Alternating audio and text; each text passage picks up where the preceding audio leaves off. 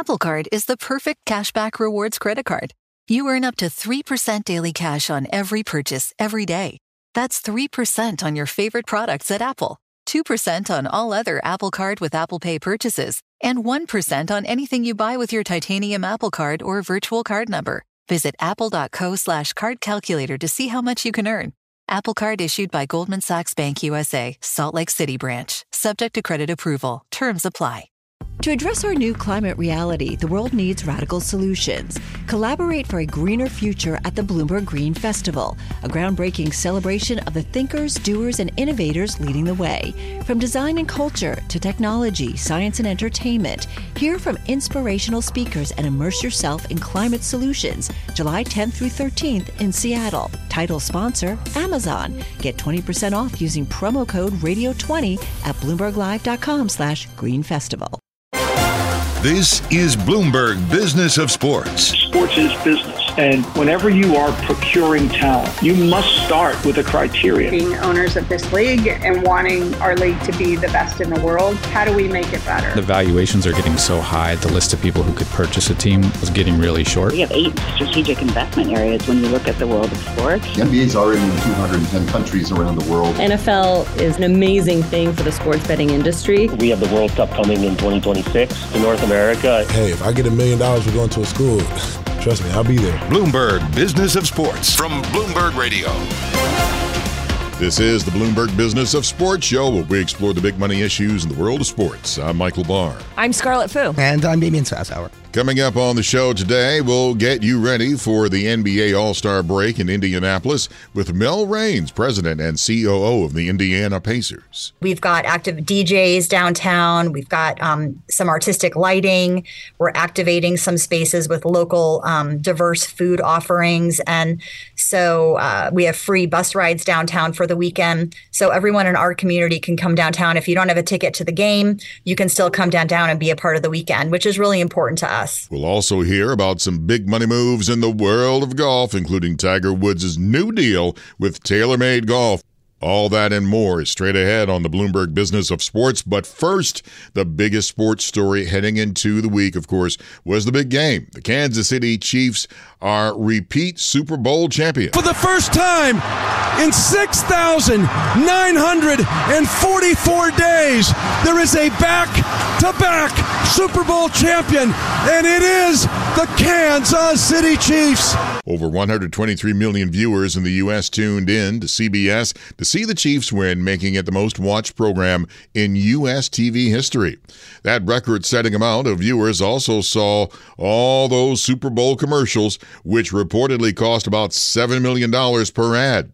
For a look at some of the most impactful ads, Bloomberg radio hosts Alex Steele and Paul Sweeney spoke with Kevin Krim. He's the CEO of EDO, a firm that measures the immediate impact of advertising across streaming and traditional TV. He talked about some of the spots he thought worked best. Let's talk about real quick the top five. Uh, number one was Deadpool three. Number oh, two was. I have thoughts on that oh, yeah, because yeah. I'm a huge Deadpool a person. There you go. Love it. But then again, he could come on. Ryan Reynolds could come on and say hello, and I'd be like, "That was brilliant. It, that was amazing." It, it was a fun spot, and the tease of having Wolverine awesome. joining him is is uh, very satisfying for any Marvel fan.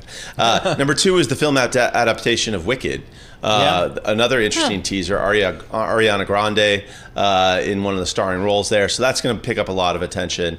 And then number three um, was the Volkswagen ad that you know kind of harkened back to their heritage of bringing the Beetle to uh, to America, and then it teased their new all electric uh, uh, bus. Um, okay. So the VW bus returning to America after a long long gap. Number four um, uh, was Temu or Temu, as we all mm-hmm. learned was how to pronounce it last okay. yesterday. They ran six spots between pregame, in-game, and post-game. Six spots. Mm-hmm. That's a huge investment. Yep. But this is an interesting one. A lot of people's opinion of that kind of spot would say that it was one of the worst. Hmm. Um, and you know, actually, I that doesn't even resonate with me. What it what what is the company do? A, it's a it's a mobile shopping app. Okay. Um, and uh, eh, they it, they started uh, their first real kind of advertising in the U.S. was last year's Super Bowl. Okay. That kicked it off. Um, they were one of the most downloaded apps in the Google App Store and the Apple App Store all of last year. They followed it up with a bigger bet this year. That's EDO CEO Kevin Krim speaking with hosts Paul Sweeney and Alex Steele on Bloomberg Radio earlier this week. The Super Bowl was also in Las Vegas for the first time. Scarlet, Damian, and I caught up with Anna Sainsbury, co founder and CEO of GeoComply, a data collection and cybersecurity firm. We spoke about the growth of sports betting and broke down the numbers from the Super Bowl. Here's a portion of that conversation. I mean, I think it's important to keep it into context that only 50% of Americans have access to legal online sports betting options at the moment. So we are still seeing a tremendous growth. Like you said, 22% um, is quite tremendous.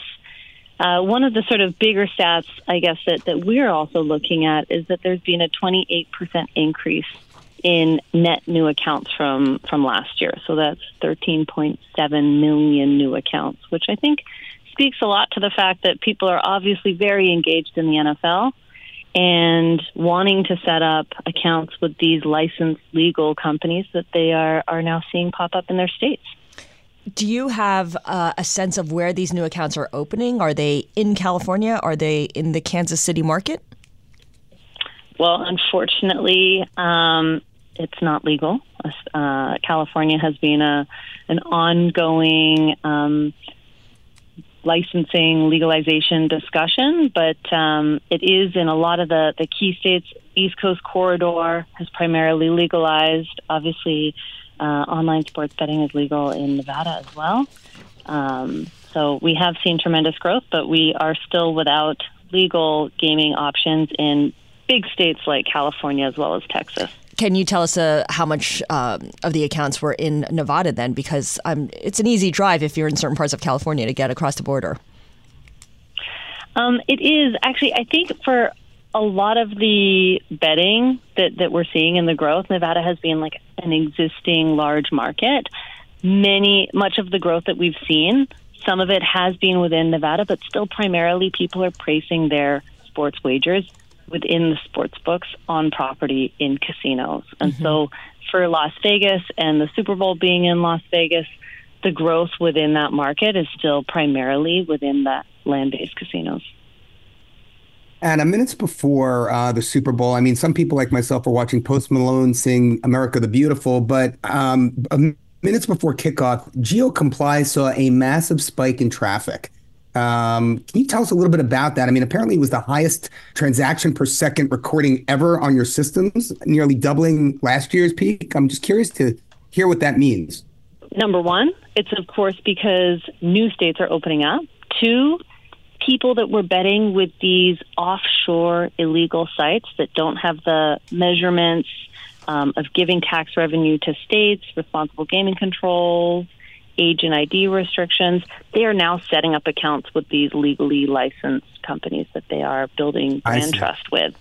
Um, and so, so we have we have seen that that growth across across the market. There's the simple thing that you guys do. When I say simple, is this is it has to comply. You guys are making sure that whoever is going to make the bet is in the state legally where they're going to make the bet. And you guys have what more than 800 data points to make sure that that's the case. Yeah, I mean, of course, I think one thing that is is always true is fraudsters are constantly innovating, keeping us on our toes. A lot of conversations have been happening about AI and its impact on the digital economy. And so for us that means we're having to work very hard to constantly stay ahead of those fraudsters to make sure that we can with a high degree of certainty guarantee that we know exactly where that user is. In addition, working with our customers to make sure that the those that are placing bets are within the state, but also of legal gaming age. Yeah, definitely concern. And this is why um, your firm is engaged in all of this.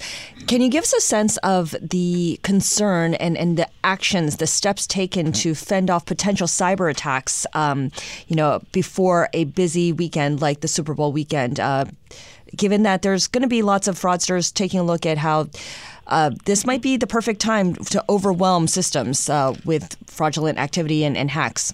Sure. Well, GeoComply's technology in terms of the the cybersecurity side, we really focus on the spoofing that would happen at a player level. So not so much the massive cyber attacks that, that you've heard about more recently on sites coming down, but to make sure on a per transaction basis that that user's device and location can be trusted. So we would be looking for things like account takeover, those that are manipulating their location, potentially being from uh, a sanctioned jurisdiction like Russia, to make sure that they're actually within the state of Nevada or in the state of New York and that they are controlling that device and of legal age. That's Anna Sainsbury. She's the co founder and CEO of data collection and cybersecurity firm GeoComply.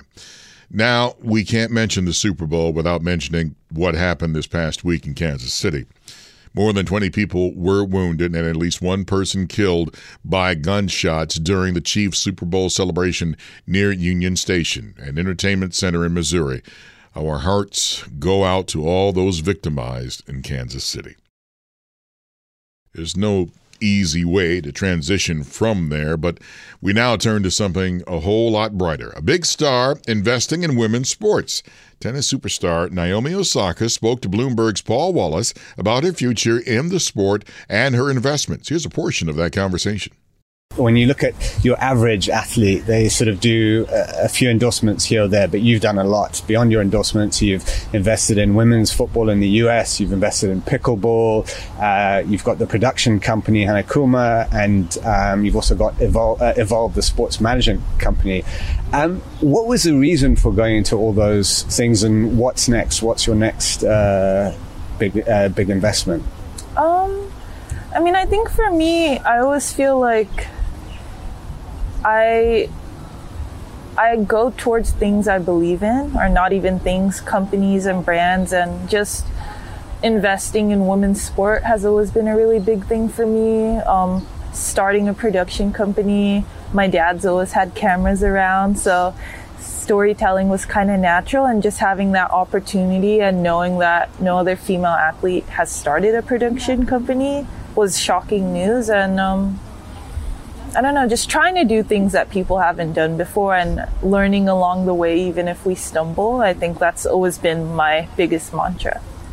And just in particular, when it comes to women's football and pickleball, why those two things? Is that something you think is just, uh, you know, an investment that's going to be a really good one over the next, you know, 10 years or so?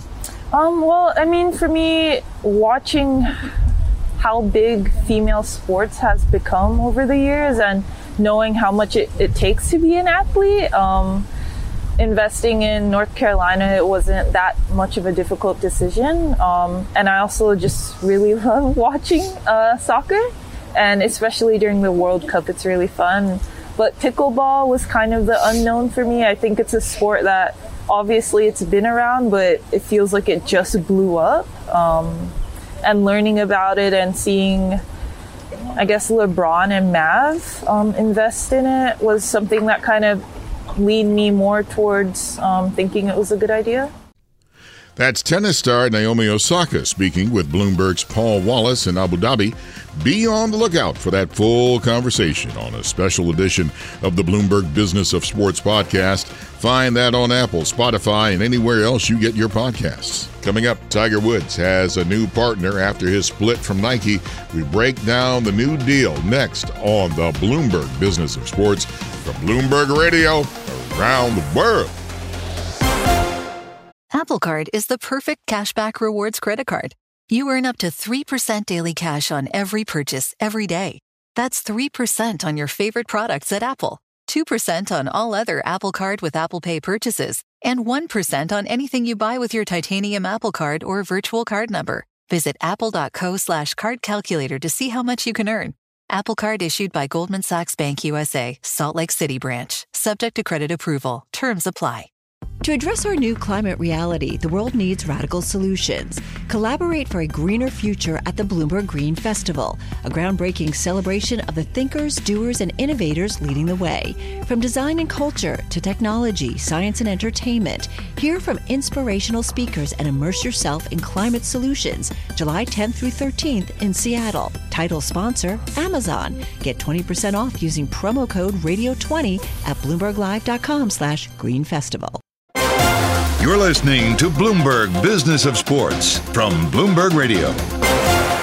This is the Bloomberg Business of Sports show where we explore the big money issues in the world of sports. I'm Michael Barr along with Scarlet Fu and Damian Sassower. And we got some big money again as usual. Tiger Woods, he has launched his brand with TaylorMade after he split with Nike. And with us, who wrote a brilliant article about that, Max Adler. Our own Bloomberg's Max Adler. Welcome to the Bloomberg Business of Sports. Thank you guys for having me. Well, this is a gentleman, 48 years old, uh, golf legend. It doesn't make a difference whether he wins another tournament or not. That name alone is going to sell a lot of TaylorMade golf. Oh, a hundred percent. I mean, this guy has totally cemented his legacy on the sport. He's got 15 major championships, 82 PGA Tour wins, and he still has a giant fan base throughout the sport all of the young guys that come up through the sport idolize this man. Um, a lot of them, um, in honor of him, would wear uh, his um, tradition of uh, red on Sundays.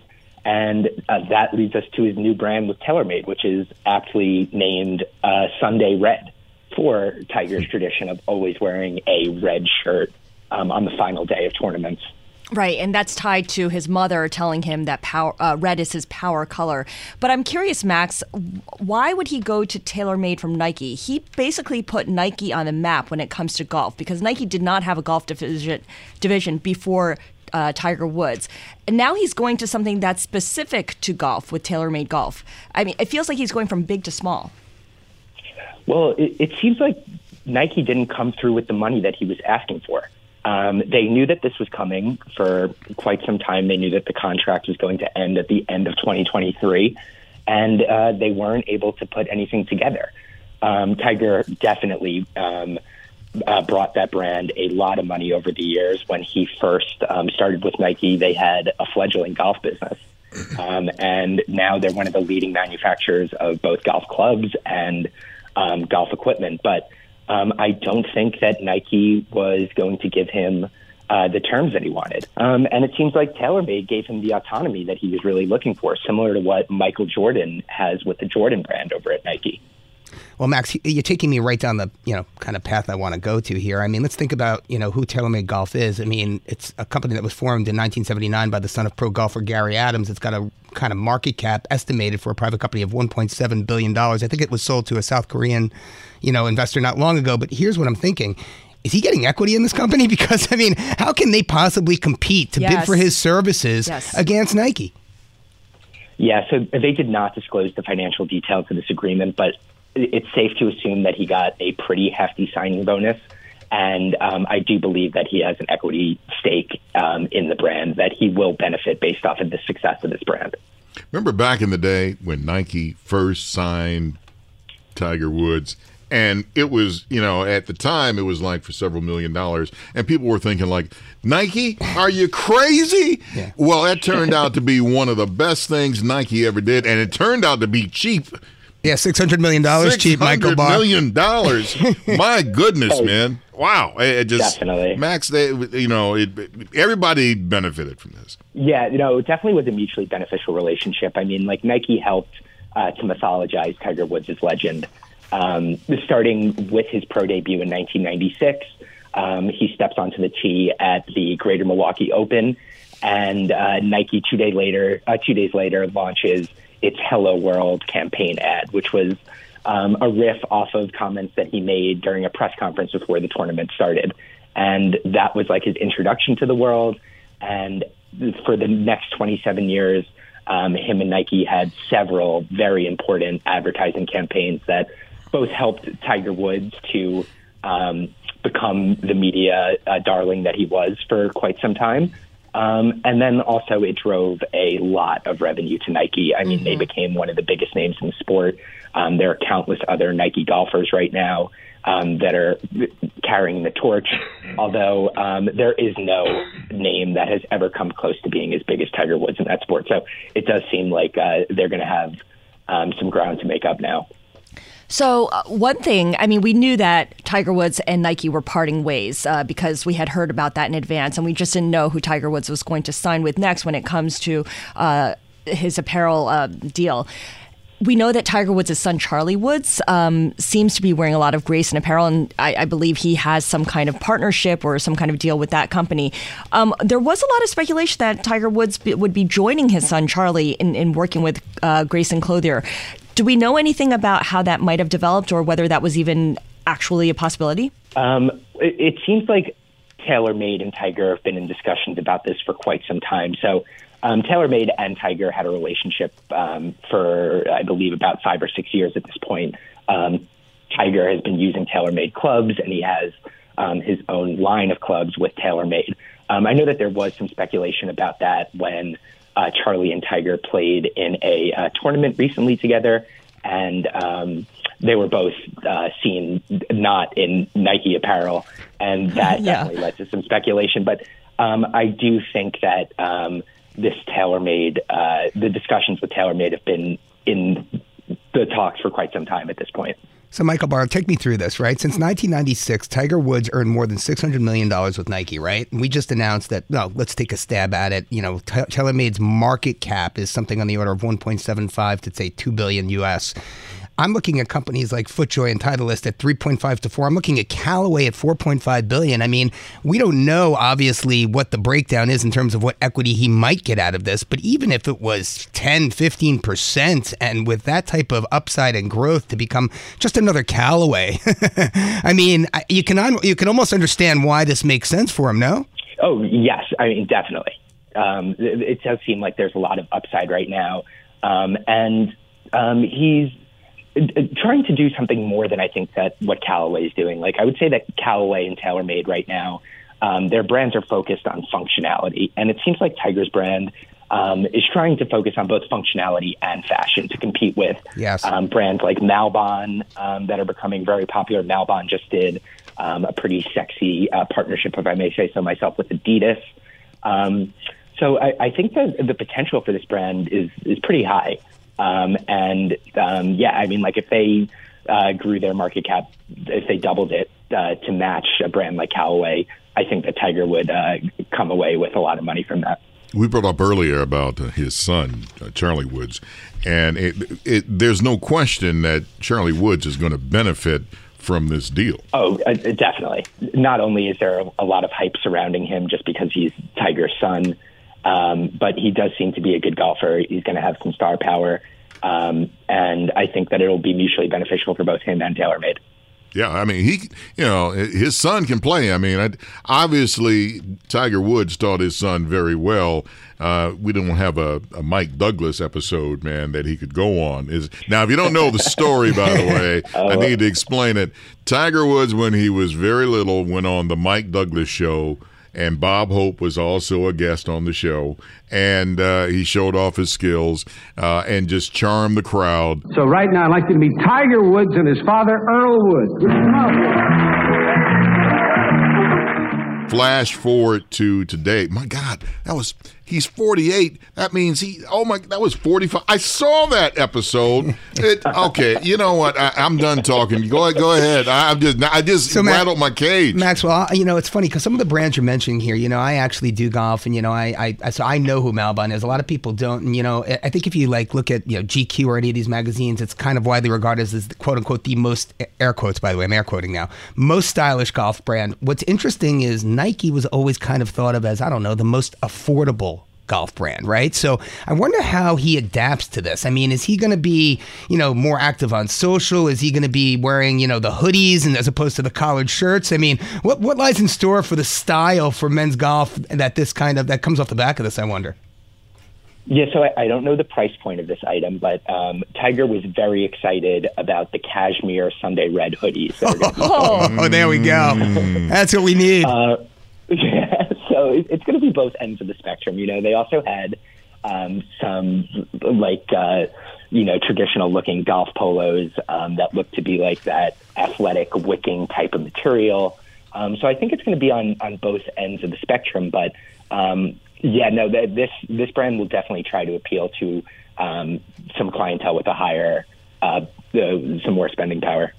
And TaylorMade, by the way, is uh, owned by a South Korean private equity firm, Centroid Investment Partners. That happened in 2021. So I'm guessing also there's going to be a lot of investment in the Asian market. Uh, South Korea, China, um, Japan being That's sources great of a yeah. lot of ta- um, golf talent as well. So I'm guessing that they're going to be marketing to women and to kids. Uh, yes, definitely. Like they're first starting off um, with uh, a men's line of apparel, but they are going to then um, start dropping kids and women's lines, and they're also going to expand into footwear eventually.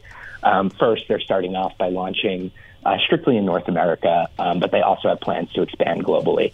You know, Um, and you're right. Like they're Asia right now is a prime market to grow uh, that sport, um, and you're seeing a lot of other um, U.S. professional sports leagues that are trying to go after the Asian market right now in a similar way that the NBA was able to do so over the last couple of years. Um, you see Major League Baseball is about to kick off their season in Seoul, Korea. Um, so I think you're you're very right that that is a very important market uh, And you- they're And Ma- and Max, uh, you just and you're right. I mean, I mean, we just had live golf in Singapore, right? And you know that brings up another interesting point, right? Because it seems to me that the PGA. I mean, don't get me wrong, the PGA is, is it, it, it is the standard bearer, but I mean, from an international perspective. It is not right. I mean, so I mean, in, in, in many respects, doing what he's doing, doing it and focusing on Asia, perhaps, and taking advantage of sort of that that market might uh, m- might be another motivating factor for this. But that is a very excellent point, Scarlet Fu. Every once in a while, every once in a blue moon. Max, I, I love Tiger Woods' line when he unveiled the uh, in California. He says, "It won't help you hit it further, but you'll look better than you do right now." Red cashmere hoodie. That's all I have to say. Yeah, I, it- it's going to take a lot for me to like look better. But anyway, Max Adler, our very own Bloomberg, wrote an excellent article about this in Tiger Woods. Thank you so much, sir, for joining us on the Bloomberg Business of Sports. yeah, thank you so much for having me. That's Bloomberg's Maxwell Adler. Special thanks to him for joining us on the show. Coming up, it's NBA All Star Weekend time, and we're checking in on the host city with Indiana Pacers president and COO Mel Raines. We um, moved All Star Saturday night with the league to Lucas Oil Stadium. So 35,000 members of our community and fans could attend that event. And they're doing it on an LED court for the first time, which is going to be, I, I think it's just going to be a super cool experience for everybody who can come. And then, of course, the All Star game itself in Gainbridge Fieldhouse Sunday night. Um, there's over a 100 50,000 ticketed opportunities for the weekend between the concerts and crossover and all these other events, which is more than the league has ever had. You're listening to the Bloomberg Business of Sports from Bloomberg Radio around the world. Apple Card is the perfect cashback rewards credit card. You earn up to 3% daily cash on every purchase every day. That's 3% on your favorite products at Apple, 2% on all other Apple Card with Apple Pay purchases, and 1% on anything you buy with your titanium Apple Card or virtual card number. Visit apple.co slash card calculator to see how much you can earn. Apple Card issued by Goldman Sachs Bank USA, Salt Lake City branch, subject to credit approval. Terms apply. Osage County, Oklahoma is getting a lot of attention right now. It's the setting of Martin Scorsese's latest film, Killers of the Flower Moon. The movie is based on a book about the 1920s Osage murders, when white men poured into Osage County and killed Osage people for their oil wealth. I'm Rachel Adams Heard, the host of In Trust, a podcast from Bloomberg and iHeartMedia. For over a year, I was reporting a different story about other ways white people got Osage land and wealth, and how a prominent ranching family in Osage County became one of the biggest landowners here. Their ranching empire was built on land that at the turn of the century was all owned by the Osage Nation. So, how'd they get it? Listen to the award winning podcast In Trust on the iHeartRadio app, Apple Podcasts, or wherever you get your podcasts. Hello, welcome to the Bloomberg Business of Sports, where we explore some of the big money, and I'm talking about big old money in the world of sports. I'm Michael Barr. I'm Scarlet Fu. And I'm Damian Sassower. How would you like to meet the president and chief operating officer of the Pacers Sports Entertainment? Well, ta da! Here we are. Mel Raines. I'm so happy to talk with you. First of all, welcome to the Bloomberg Business of Sports. Well, thanks so much for having me on. I'm excited to be here. You are on a small list of women running NBA arenas, the Pacer Home Arena, uh, home to the uh, 2024 NBA All Star Weekend. And what a, an honor! First of all, congratulations. Thanks. We've been uh, this has been several years in the making, so we're very excited that the weekend is finally here.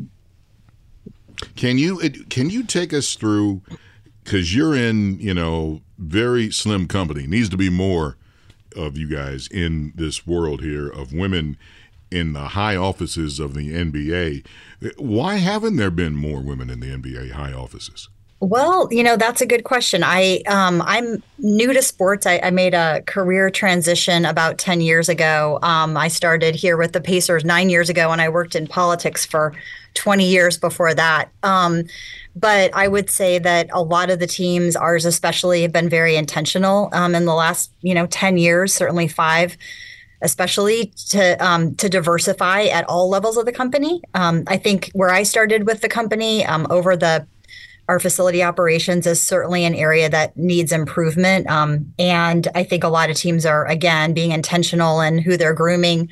You know, it takes time. If you if you're hiring a diverse staff at a, a younger age, um, I didn't get this job when I was 25, so you know it takes a little time to groom people into it. But I think um, I think the NBA, um, amongst all of the major sports leagues, is one of the better ones in terms of diversity across the board, and certainly proud to be on a, a team in this league. You had mentioned your career in politics. You worked in various roles on six Republican national conventions, uh, including serving as COO for the 2008 RNC, senior advisor for the 2012 and 2016 conventions. Can you talk a little bit about the common threads between organizing those events, overseeing those events, and also uh, being one of the principal architects of the 2012 Super Bowl and what's to come, which is, of course, uh, the 2024 NBA All Star Weekend? Um, how are they similar? There's a lot of similar threads. The cities certainly bid on, you know, the whether it's a political convention or an all-star game um, because of the economic impact, and so those are significant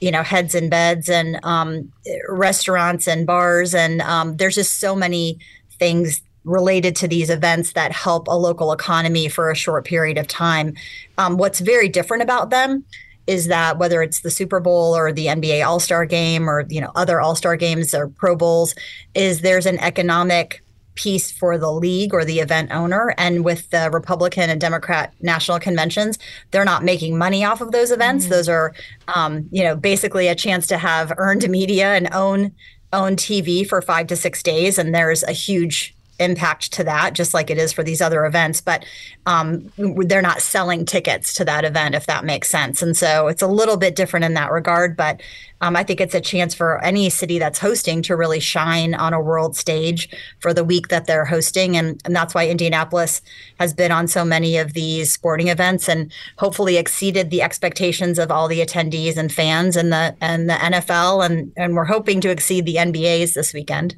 And Mel, this is nothing new for you, right? I mean, you worked on the 2012 Super Bowl, and you know you've probably involved in a number of different sports throughout the Indy area. You know, the the All Star Game, the Indy 500. I think this year you also have the U.S. Olympic swimming and diving trials, right, at Lucas Oil. But you know, let's talk about the Gainbridge Fieldhouse, and let's talk about, you know, we won't talk about the Indiana Pacers, but let's talk about some of the other events you you have there, right? I mean, and I I just happen to be, you know, looking at the agenda for the next few months and I see the boys and girls high school state basketball finals and I think about the Hickory Huskers, I think about Jimmy Chitwood, I think about Butler University's Hinkle Fieldhouse. Talk to us a little bit about Indiana sports, about basketball, what it means to the community and how you're taking advantage of that. Mel, he's crying over here. I'm looking at it now. Yeah. well, Gainbridge Fieldhouse, ju- we just finished a $400 million renovation and we added a, a Bicentennial Unity Plaza and a new um, restaurant entertainment complex next door um, so it's really best in world class facility. And I think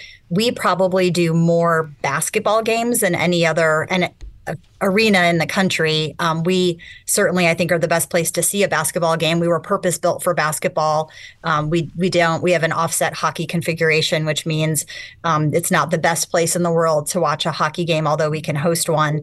Um, and because of that, we do the high school finals. We have often held the Big Ten men's and women's tournaments. We have the NCAA first and second round this That's year. Right, The Pacers, the Fever, um, and we also, I think it was just a few years ago, we had 54 basketball games in 49 days in uh, February and March, in addition to some concerts. So I think we have as much basketball as anyone. Um, ba- Indiana's basketball crazy. Um, Hoosier Hysteria is alive and well in our city and our state. Um, and we just take a lot of pride in being able to host all these various levels and they're all unique in, in terms of having the high school finals we usually do pacers on friday night and the high school first game is at 10 a.m. or something on Saturday. And uh, it's just such a different feel, but equally fun. We get 11 or 12,000 people for the high school state boys and girls finals. And um, it's just, it's just really fun events. You're taking over as the Pacers CEO in June when uh, the current CEO, Rick Fuson, retires. Can you take us through about what it's like uh, when you when you see somebody like Rick Fuson, what it's like to, to work with him and the experiences involved? Yeah, I mean, he's been a, phenomenal leader in our company for 40. He's about to have his 40th anniversary. He started in 1984. He was hired to um, lead the 1985 NBA All Star game for the company, which is the last time we hosted the All Star game. So he's bookending his career around this um, this special event. And you know, his it's hard to take over for someone who's got 40 years of knowledge in their brain, but he's done a really nice job of um, mentoring me over the last few years. And, and while we're transitioning for the next few months, um, he's staying on as a senior advisor for Herb Simon and for me. So um, I can call him whenever I need to, and he'll be he'll be available, which is also nice. Um, but he's a good teacher. He's naturally a teacher. So um, every day since I've been here, he's been teaching me something. I learn something new almost every day um, in this job. And so um, I'm really grateful for what he's done to help me get to this place. Can you talk a little bit about the conversations you have with other COOs or presidents and soon to be CEOs um, when you when you take on that role um, of other franchises? Uh, because obviously there's a lot of best practices, there's a lot of sharing of what works and what doesn't work. Yeah, what I love about the NBA is um, it's very uh, everybody is very good about sharing those ideas. You're not either going to a Houston Rockets game or an Indiana Pacers game on a given night, and so um, whether it's Gretchen Sheirr, who's the president and for the Rockets, or Gillian Zucker with the Clippers, both of whom are friends of mine. Um, other team presidents around the league are really good about um, when you call or you ask for help for something, they pretty quickly respond, as do we. Um, we're hosting, a lot of them are coming into town for All Star weekend. Um, the Warriors are hosting next year, and the Clippers are the year after that. And um, other teams who are looking to bid will be in town, and we um, are a pretty open book about how we've executed the event, what our plans were. Uh, we were originally supposed to ho- host in 21, and Cleveland hosted in 22. And before the pandemic, we were actively talking to Cleveland about how we were organizing our host committee and how we could help them make their All Star game the best it could be. So whether it's food and beverage um, or technology or game operations, the league has some really great best practices. Um, Jonathan Tillman, who heads uh, team marketing and business operations now, called Teambo at the league, is great about pulling us all together. We just had a meeting in Miami a month ago and so um, I think that's one of the best parts about the NBA. Adam Silver is such a great leader. Is you know we're in this together, and the teams really do share a lot of best business practices. Yeah, Mel, we had Gillian on not long ago, and wow, the Clippers are having a hell of a year. I mean, let's talk a little bit about what fans can expect at All Star Game weekend this weekend. I mean, I'm ta- looking here about this NBA crossover experience, the dual venue format with the dunk contest and the three point shootout.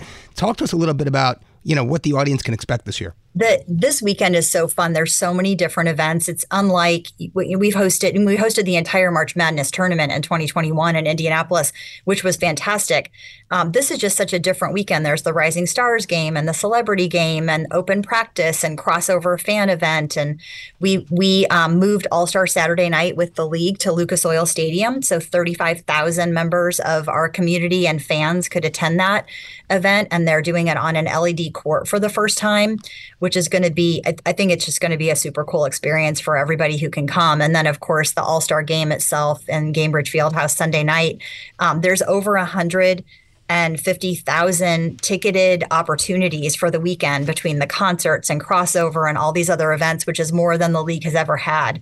So if you love basketball or NBA fashion, culture, music, um, food, it's this is the weekend for you. There's plenty of opportunities. And then we're dressing up downtown. We call Indy Indy is the home court and the fan is the all star.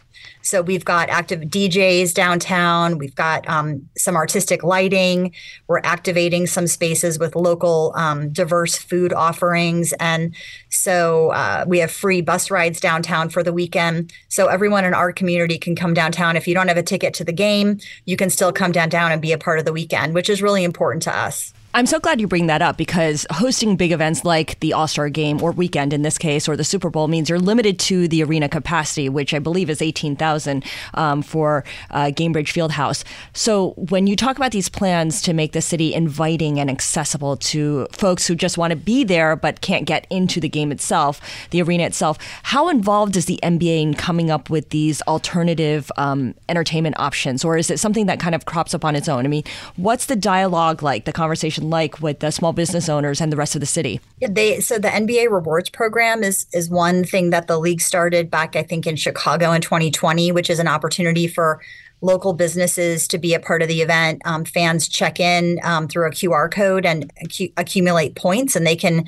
actually, if they go to enough businesses, go to the uh, NBA All Star game for free. They earn tickets and other swag and oh, things, and so that's yeah, it's we have over 300, close to 400 businesses throughout the state of Indiana that are registered in that program. Um, and and in general, I, I think the league has been incredibly collaborative with us and the vision that Herb Simon and who's our team owner and the Simon family had to make this a community event. So whether that's we've done 27 um, sorry, 24 legacy projects throughout the state of Indiana as part of our host committee, um, $50,000 brick and mortar projects throughout the state, everything from basketball courts to STEM labs. Um, we're packing a million meals for Hoosier families over 24 hours, starting Thursday afternoon into Friday afternoon. And the last shift of packing will include some of the All Stars and Adam Silver and a lot of uh, the other NBA VIPs coming into town. So they've been when we've had ideas like this, which I think they thought might be a little crazy in the beginning, they've jumped on board and um, have supported them 100%, um, including All Star Saturday night. That was a bit of a leap to say, we think we can sell 35,000 tickets to this event. To your point, that would have been less than half that number of people in Gainbridge Fieldhouse. And um, for us to say we're okay not hosting that premier event in our building because it's better for the league and our community to host it at the football stadium. They jumped right on board with that idea and um, priced the upper tickets at $24. So I think um, the last year, the lowest price ticket for that event was um, $500. And so they've really um, just helped us embrace what we wanted this to be from the very beginning. And the very beginning was in 2017 when we bid on this and then it pushed. So literally this is seven years in the making. Wow, yeah. Um, and I think it's going to be a really fun weekend. Mel, you speak so glowingly of Adam Silver and the NBA and your relationship with them, and you know, I it just takes me back. I'm looking, you know, at your background here. I mean, forget about the Republican National Com- Conventions and the committee and everything you did there. I mean, I'm looking at, you know, serving as an assistant at one point to Vice President Dick Cheney. You began your career on Capitol Hill with former U.S. Senator Dan Coats of Indiana. Talk to us about the different, uh, uh, you know, environment of working with the NBA today and working in Washington back then and how it prepared yeah. you, obviously. Yeah. Well, I'm very grateful I worked in Washington back then and not today. I can I can tell you that. Um, and I was lucky to work for some really great elected officials who I think um, you know were in it for the right reasons. And I was I'm very proud of the people I've been able to serve. What I would say about the transition into working for an NBA team and working with the league is um, that uh, when you work for an elected official, you work for them and their family often. Um, and I work for Herb Simon and Steve Simon, his son, and the Simon family. Right. Um, they're uh, it's a small family business in a lot of respects, and um, we are a model franchise. We have one of the only teams that has an NBA team, a WNBA team, a G League team, a 2K team, and we run our building, um, which we take uh, we take a lot of pride in. Um, we're all in on what the NBA is doing, and Herb Simon and Adam Silver have a very close relationship, and um, it, it's it, it, feels very similar to politics in a lot of ways, um, although it's a business certainly. Um, but uh, my background was more on the operational side of of politics and the political side, and um, we're we're a small town here in Indianapolis, and we're a state capital too. So I get to flex my political um, muscle a little bit, but also my operational and my business side. And so it's really, it's for me, it's a really good fit. I don't do well in sort of large companies that are pretty plotting. I'm better in small, chaotic environments, um, whether that's on the U.S. Senate in 1991 during the Clarence Thomas um, nomination hearings, answering the phones, or um, during, you know, the All Star game in 2024. It's it all feels pretty similar, and I've been very lucky in my career to work for some some great people and have been given some really great opportunities. I really like the way you describe that small, chaotic environments. Mel, yeah, that's I, my life, basically. chaotic environment. Mel, if you would just let Rick Carlisle know to give Obi Toppin a few more minutes there, that'd be great. Also, um, I don't know. You know. I have, you know, I, I have a really good relationship with Coach Carlisle, and it's partially because I don't give him any advice on his job, and he um, is very nice to me when he needs something. We we do it quickly. He's he's a he's a great colleague. Um, I, I feel really lucky that he's our coach at this time oh, with such a special team that we have on the floor. I want to go back to something you had mentioned about the All Star game and, and the fans who attend. Is there any data on what kind of fan attends All Star games? Is it the same group of people year after year, or are they first timers from the host city? What's the breakdown? Because that obviously.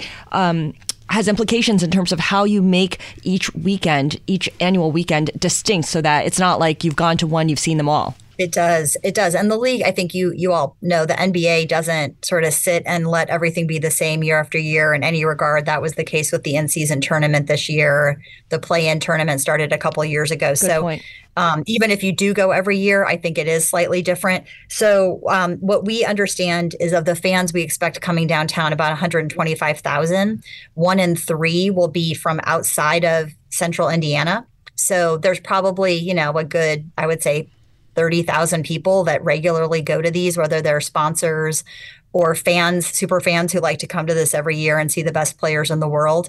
But um, there's a lot of people that will do this once in their lifetime, and um, and so we're trying to make sure this is special for both ends of that equation. Mel Raines, President and Chief Operating Officer of the Pacers Sports Entertainment, and soon to be CEO of the Pacers Sports as of June of this year. Thank you so much, Mel, for joining us on the Bloomberg Business of Sports. We appreciate it. Well, thank you all for having me. I really, uh, it was fun, and hopefully, you all watch this uh, Sunday night on TNT. Our special thanks to Mel Raines. She's president and COO and soon to be CEO of the NBA's Indiana Pacers. This is the Bloomberg Business of Sports show. We are here each and every week at the same time. For my colleagues Scarlet Fu and Damian Sassower, I'm Michael Barr. Thank you for joining us. Tune in again next week for the latest on the stories moving big old money in the world of sports. You're listening to Bloomberg Business of Sports from Bloomberg Radio around the world.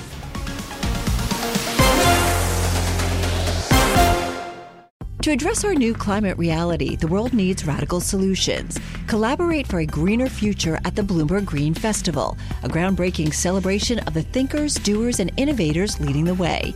From design and culture to technology, science, and entertainment, hear from inspirational speakers and immerse yourself in climate solutions. July 10th through 13th in Seattle. Title sponsor Amazon. Get 20% off using promo code Radio20 at bloomberglive.com/slash green festival.